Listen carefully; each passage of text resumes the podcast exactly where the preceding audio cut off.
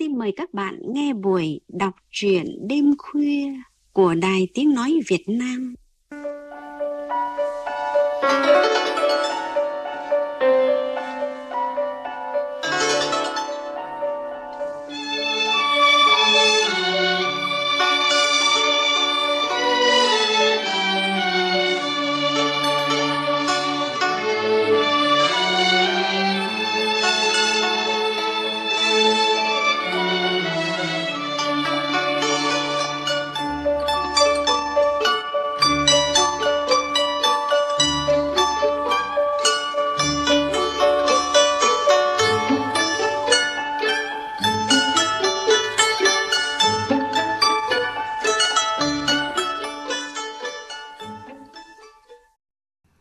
Quý vị và các bạn thân mến, có một gia đình êm ấm đoàn tụ yêu thương là hạnh phúc của mỗi con người. Trong cuộc sống có không ít gia đình người thân vì hoàn cảnh lý do khác nhau mà phải chia xa nhau. Sau nhiều năm xa cách, nhiều người tìm được người thân của mình trong nỗi vui mừng cảm động. Tuy vậy, cũng có những gia đình vẫn mòn mỏi chờ mong tin tức người thân yêu. Trong chương trình đọc truyện đêm khuya hôm nay, quý vị và các bạn cùng nghe truyện ngắn Khăn đi ram, huyền thoại của tác giả người trăm Kiều Mai Ly qua giọng đọc nghệ sĩ ưu tú Việt Hùng.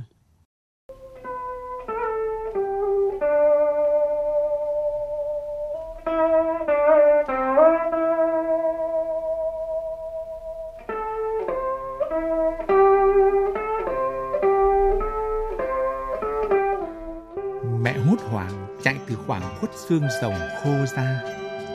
Trời nắng cháy lửa. Mẹ vừa chạy vừa đưa tay quệt nước mắt hai bên má tuôn chảy. Chạy tới cánh cổng rào tre, bước mẹ chậm lại. Mẹ vẫn im lặng không nói. Tôi lon ton theo sau lưng mẹ đi vào nhà. Mẹ lật đật thu dọn các bộ áo váy còn dùng được, như thể đang chuẩn bị đi xa tôi thấy người hàng xóm cũng đang giáo giết chuẩn bị. Nhanh lên con trai, mình phải đi thôi. Tôi quay lại nhìn lũ gà vịt với mấy con cừu bị bỏ lại trong chuồng. Tôi sợ hãi và lo lắng. Em gái tôi mới được hai tháng tuổi. Mẹ bồng em gái, còn tôi xách giỏ che đan đựng vài thứ được xem là quý giá nhất đời mẹ. Ra tới cổng làng, tôi thấy dân làng tụ lại cả đống nhốn nháo, tiếng gọi nhau ơi ới. Một chú chạc tuổi ba tôi chạy tới bảo. Có một cái hầm ngay sau bãi cát bên chân núi đó. Bà con ta chạy qua đó rồi sẽ tính tiếp. Tôi nghe đâu, cái hầm đã có từ mấy năm trước. Giường để chứa thóc phòng bùa đói khát cách khoảng cây số, vài chiếc xe mò chở đoàn người từ làng khác tới. Họ nhảy xuống, người bưng thúng, người đội rác hối hả đi như là lao vào hầm. Số còn lại chạy đi nơi khác, vì hầm không đủ sức chứa khối người đó. Chúng tôi cùng đi bộ gần tới bãi cát trắng trải dài. Đây là đồi cát luôn chuyển động theo chiều gió, bất thường tạo nên nhiều hình thù khác nhau khi nhìn có thể đoán biết múi giờ của thời gian. Lội bộ ngược gió khiến môi tôi khô nứt, da nổi lớp trắng, chân dã rời. Tôi bắt đầu nghe khát. Đi một đỗi, dường như mẹ quên cái gì đó rất quan trọng, chợt khựng lại. Mẹ quay sang nói với tôi. Con ở đây giữ em nhé. Mẹ đi chút xíu là mẹ về ngay thôi. Nhớ đừng bỏ đi đâu ra. Mẹ chạy đi. Tôi nhìn theo bóng mẹ khuất sau hàng xương rồng. Quay lại với em gái. Em gái nhỏ nhắn được cuốn trong tấm khăn trắng mà mẹ gọi là khăn niram. Đó là một món quà cưới của ba khi mẹ cưới ba về. Chiếc khăn truyền thống có viền hai bên hoa văn hình mắt lưới.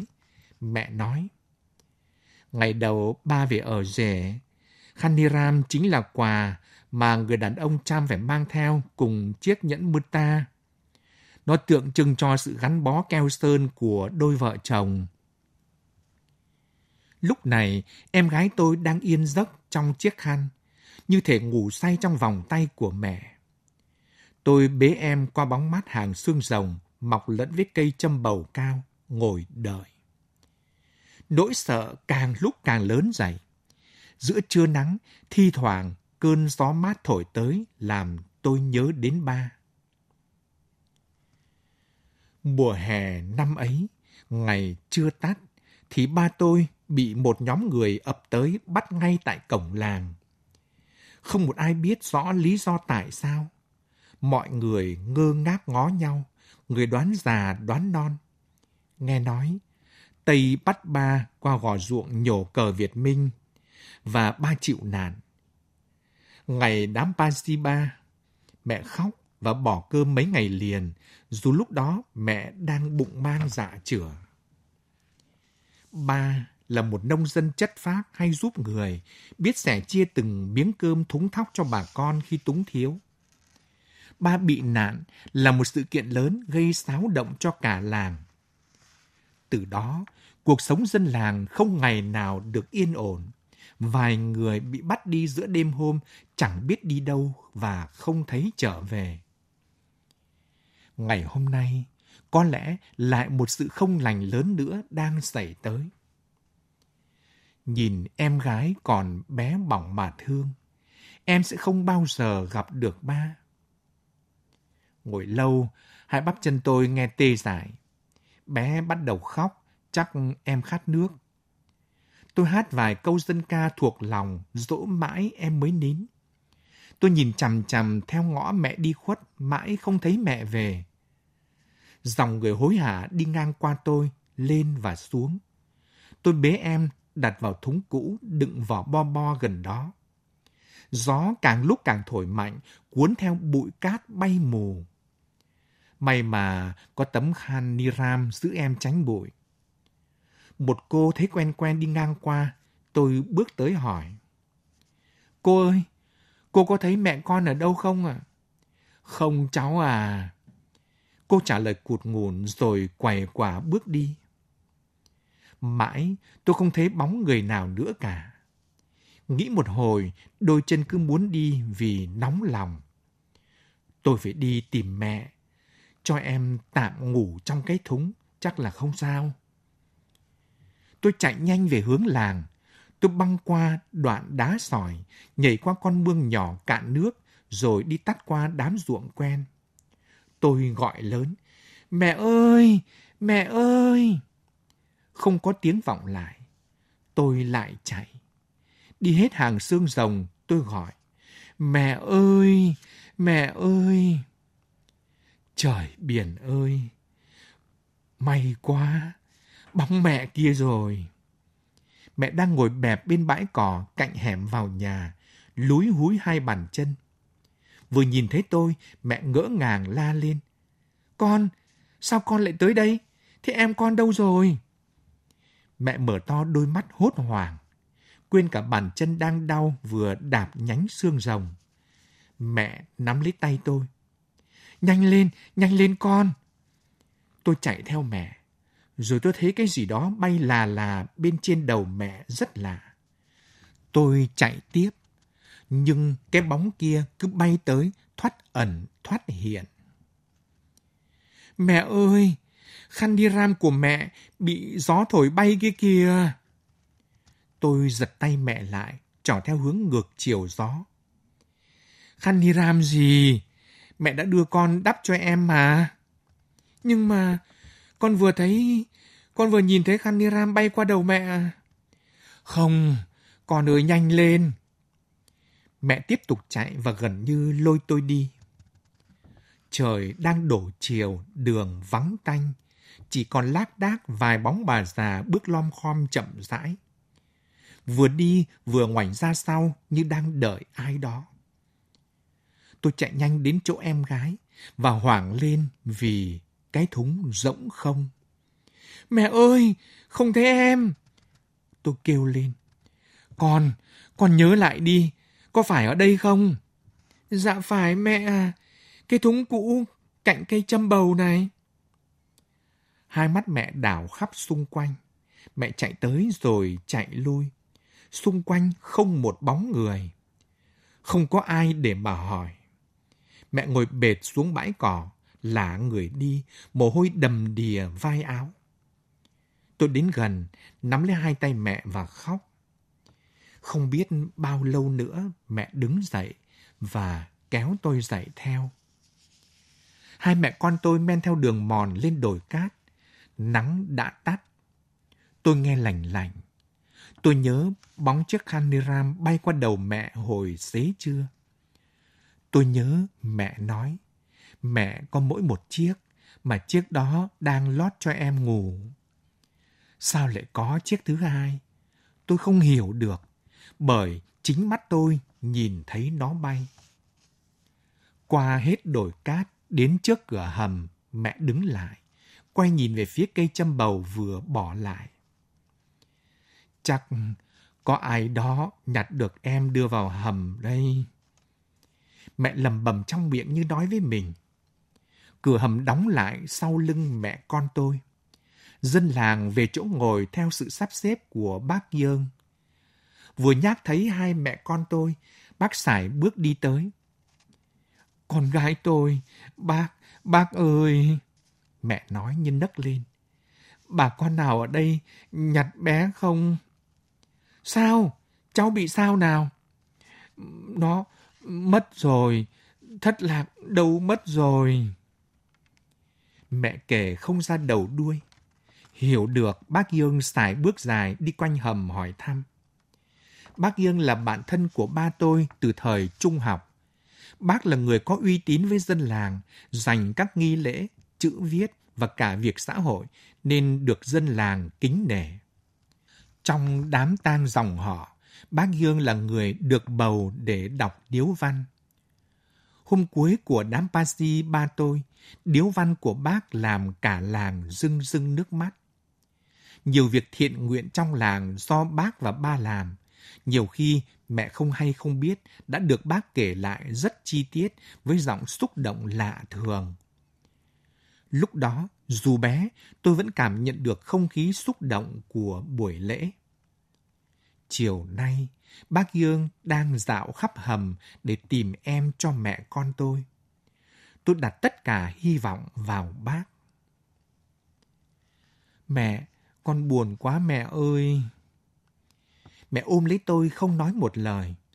Tôi nhìn thấy mái tóc mẹ rối bù, hai mắt mẹ sưng lên. Từ cuối đường hầm, tôi nghe thoáng ở đâu đó giọng bác Dương gọi. Hình như em gái tôi đã được tìm thấy. Tôi đỡ mẹ đứng dậy. Mẹ kéo váy bên trái lên tận đầu gối để đi nhanh hơn. Tôi chạy vượt trước mẹ, len qua những hàng người.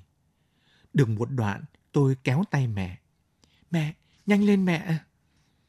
Bác Dương đứng đó, tay đang bế một bé gái. Không, không phải là em gái tôi rồi. Bé này lớn hơn và cũng không có khăn ni ram hình mắt lưới nữa. Tôi quay sang nhìn, mặt mẹ buồn rười rượi vì thất vọng. Bác Dương nhìn hai mẹ con, ánh mắt tràn sự thương cảm. Mẹ tôi quay lại chỗ cũ, bước từng bước nặng nề. Hầm càng lúc càng tối dần. Tôi có cảm giác nhiều ánh mắt dõi theo bước chân của mẹ. Tôi nói cảm ơn bác rất nhanh rồi chạy theo mẹ. Tôi nghĩ bé gái kia chắc cũng bị lạc như em gái tôi và mẹ bé thì cũng đang đi tìm. Chợt tiếng súng nổ vang từ ngoài xa vọng vào hầm. Mọi người im lặng nhìn nhau dưới ánh sáng nhập nhoạng của vài ngọn nến nhỏ. Tôi nằm cạnh mẹ mà toàn thân run lên bần bật. Tôi lo cho em gái, không biết hiện giờ đang ở nơi đâu. Em sẽ được ai cho bú? Và khi trời vừa rạng, bà con được ra khỏi hầm đi trở lại Parkley. Làng như làng hoang, điêu tàn. Vài ngôi nhà bị cháy, khói vẫn còn bốc lên nghi ngút. Hàng rào tre nhà láng giềng chỉ còn lại đám cho tàn. Một số người làng không lánh nạn kịp, chẳng biết họ đang ẩn nấp ở đâu, sống chết ra sao. Cả làng chỉ còn vài cụ già trụ lại dưới căn nhà vách lá, bước ra đón người. Từ đó, mẹ tôi trở nên ốm liên miên. căn bệnh thiếu máu và ung thư phổi hành hạ mẹ tôi mỗi đêm. Cuối cùng, mẹ đã không qua khỏi. Nắng và gió đã đưa mẹ tôi đi trên bãi cỏ khô rám. Chúng cuốn cả tôi vào trong nỗi tuyệt vọng không hồn. Giữa đoàn người đưa tang mẹ, tôi thoáng thấy bóng bác Young, nhưng tôi không cảm thấy gì cả. Bác đến ôm lấy tôi, tôi cảm nhận bàn tay bác vỗ nhẹ lên vai. Không một tiếng, bác lặng lặng đi như đang chìm trong nỗi buồn phiền không gì khỏa lấp. Gió ngang mùa bắt đầu thổi ngược về phía bãi cát. Những trái xương rồng đỏ mục rụng vung vãi trên lưng vệt nắng non. Lũ dê đen lật trang cuộc sống mới, bấp bênh hơn bao giờ hết. Bác chăn dê sải bước đi qua đụn cát trắng phau bên kia con sông, nơi tôi thường theo mẹ đi lấy nước như đội ngàn cơn sóng gió cuộc đời. Ngồi một mình dưới bóng chân đồi, tôi nhớ ba, nhớ mẹ, nhớ em gái. Tôi biết, từ nay mình đơn độc trên cõi đời này. Một con dê lẻ bầy đang tìm mẹ để được chìa lưng làm nũng giữa hai hàng xương rồng ngả bóng lên bãi cát ninh nhừ dã từng hạt bụi nhỏ li ti. Vào lúc các bạn cùng tuổi đang ngồi học ở trường, thì tôi phải quốc bộ qua vài chục dặm mỗi ngày để chăn dắt đàn dê, chỉ cầu cơm ngày hai bữa và chỗ trú chân. Qua tuổi đôi mươi, được bầu phụ giúp cúng lễ trong những ngày lễ thiêng của làng. Tôi thuộc thành thạo lễ vật nào được dùng trong lễ nào. Hôm nay, sau năm mới trăm một tuần, nhà chủ dê có mời khách từ nơi khác đến. Ông chủ dặn tôi tìm một con dê đực tơ để làm lễ cúng giang đất. Ông chủ nhờ tôi phụ giúp lễ cúng.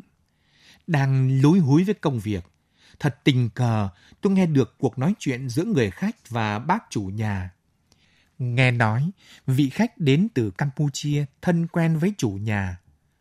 Tôi tò mò trong bụng. Chăm mình có sinh sống ở Kur nữa sao? Sao ông chủ lại quen được với hai mẹ con bà này?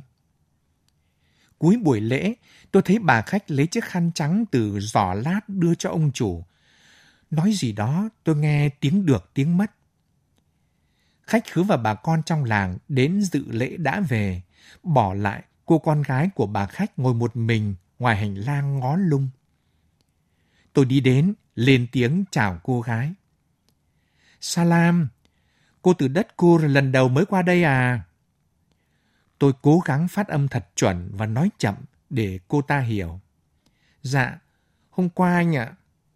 Giọng cô gái lý nhí, rồi cô nhìn ra xa, tránh ánh mắt tôi. Những giọt nắng mềm mại nhảy trên khuôn mặt cô gái, làm màu da nâu ánh lên, rồi tràn vào mái tóc hơi xoăn ở đuôi tóc. Tôi chưa kịp hỏi tên cô gái thì mẹ cô vừa bước tới. Tôi nhìn kỹ hơn. Khuôn mặt cô gái giống mẹ kỳ lạ.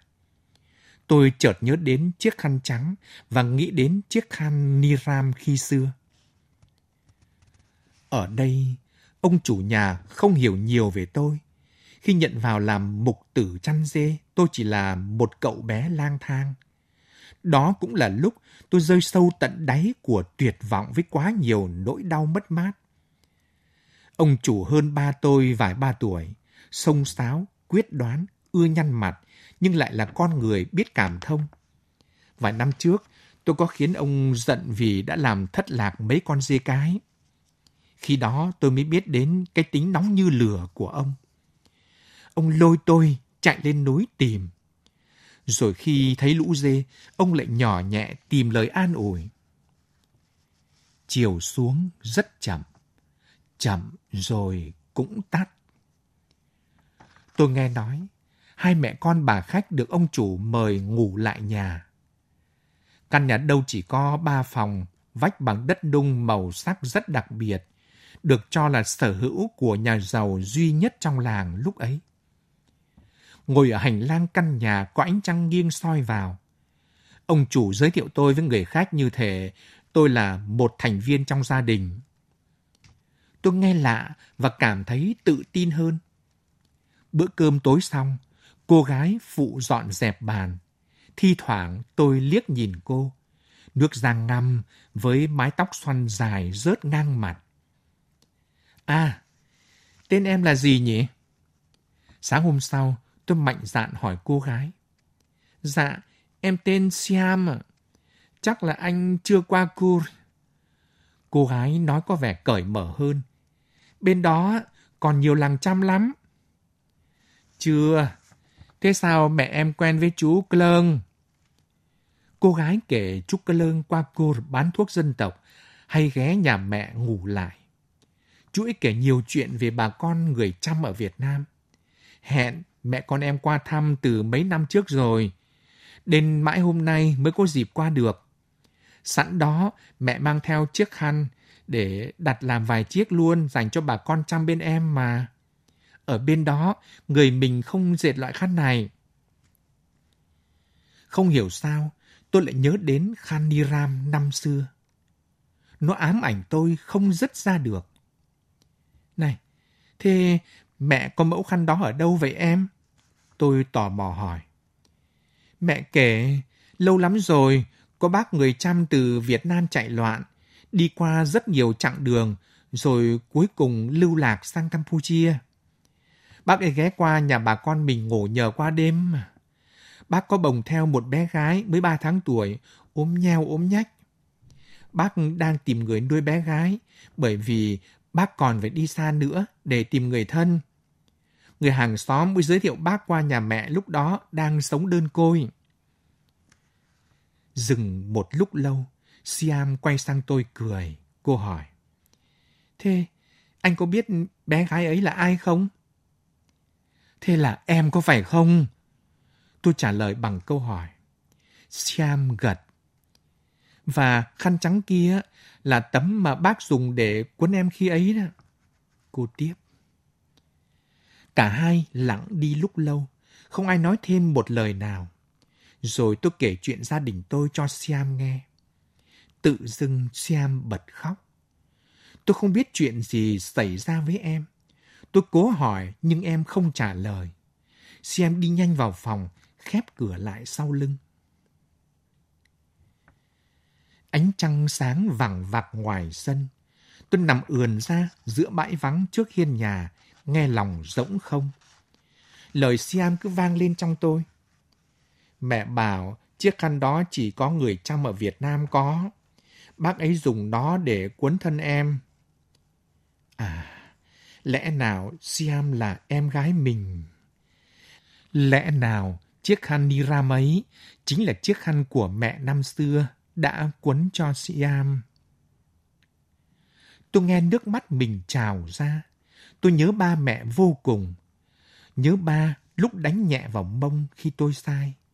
Tôi nhớ mẹ mới sinh em gái, mẹ ngồi dậy nhìn em cười, nụ cười tràn hạnh phúc. Đèn dầu đã tắt. Tiếng côn trùng xa xa hòa lẫn với tiếng ánh ương du tôi trong bản nhạc thiên nhiên. Tôi nghe nó mỗi đêm, riêng đêm nay nó dâng lên trong tôi cảm giác thiêng liêng rất lạ. Tôi ngủ thiếp đi cùng bản nhạc ấy. Khi tôi thức dậy thì trời cũng vừa hòm hòm sáng. Những giọt sương như đang tách rời nhau bay hơi lạnh phả vào phòng vừa mở. Đám gà con như còn tiếc hơi ấm dưới đôi cánh xòe ra của gà mẹ chưa chịu chạy ra tìm mồi. Góc nhà, ông chủ đang tập thở bài dưỡng sinh.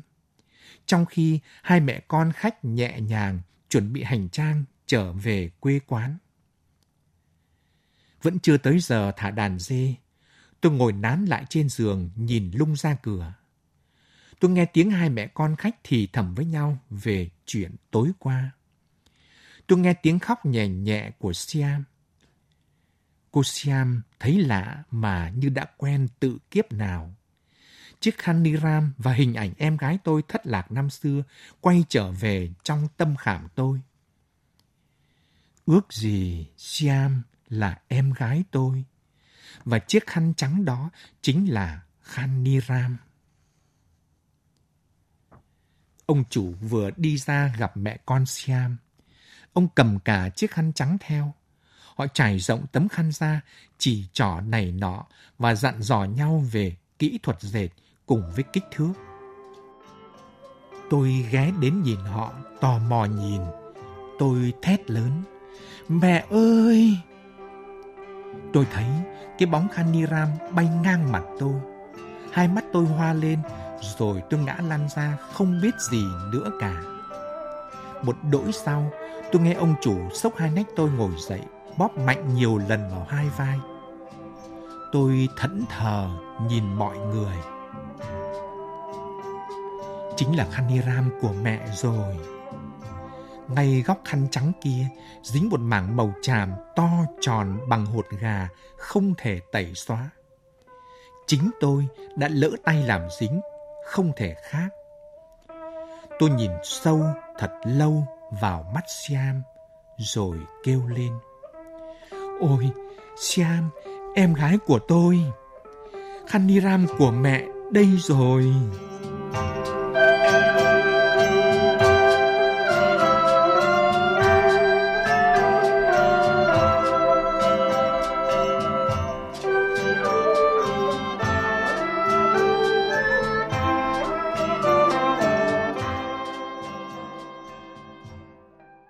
Quý vị và các bạn vừa nghe chuyện ngắn Khăn Ly Ram huyền thoại của tác giả Kiều Mai Ly. Chuyện ngắn là hành trình đoàn tụ của hai anh em thất lạc nhau từ khi còn nhỏ, mang đến nhiều cảm xúc cho người đọc, người nghe. Biên tập viên Hoàng Hiệp có đôi điều cảm nhận về chuyện ngắn này. Mời quý vị và các bạn cùng nghe. Quý vị và các bạn thân mến, không rực rỡ như những dân tộc vùng cao Tây Bắc, trang phục của người phụ nữ trăm thể hiện nét duyên dáng độc đáo, vừa kín đáo lại quyến rũ lạ thường. Để tạo nét quyến rũ, người phụ nữ trăm thường chọn khăn đội đầu để tô thêm sắc thái hài hòa của bộ trang phục. Những lúc trời nắng trói trang thì khăn có thể che mái tóc dài ống ả. Những khi trời lạnh thì khăn được quàng quanh cổ, vừa giữ ấm vừa tạo nên vẻ kín đáo cho người phụ nữ trăm. Chiếc khăn trở thành vật không thể thiếu trong văn hóa cũng như cuộc sống của người dân tộc trăm. Tác giả Kiều Mai Ly cũng lấy chiếc khăn ni ram Món quà cưới là hình ảnh xuyên suốt câu chuyện. Vì lạn loạt chiến tranh mà nhân vật tôi khi còn nhỏ đã làm thất lạc người em gái bé bỏng của mình. Từ ngày đó, bà mẹ cũng như nhân vật tôi luôn ân hận dai dứt, không biết cô em gái nhỏ còn sống hay không, đang ở đâu, có được khỏe mạnh hay không. Nỗi nhớ mong con mòn mỏi khiến bà mẹ đã ốm đau không qua khỏi. Nhân vật tôi lớn lên một thân một mình với nỗi niềm thương nhớ. Gần 20 năm sau, có hai bà mẹ từ Campuchia qua làng chơi, từ dấu vết để lại trên chiếc khăn ni ram của cô gái Siam mà hai anh em đoàn tụ.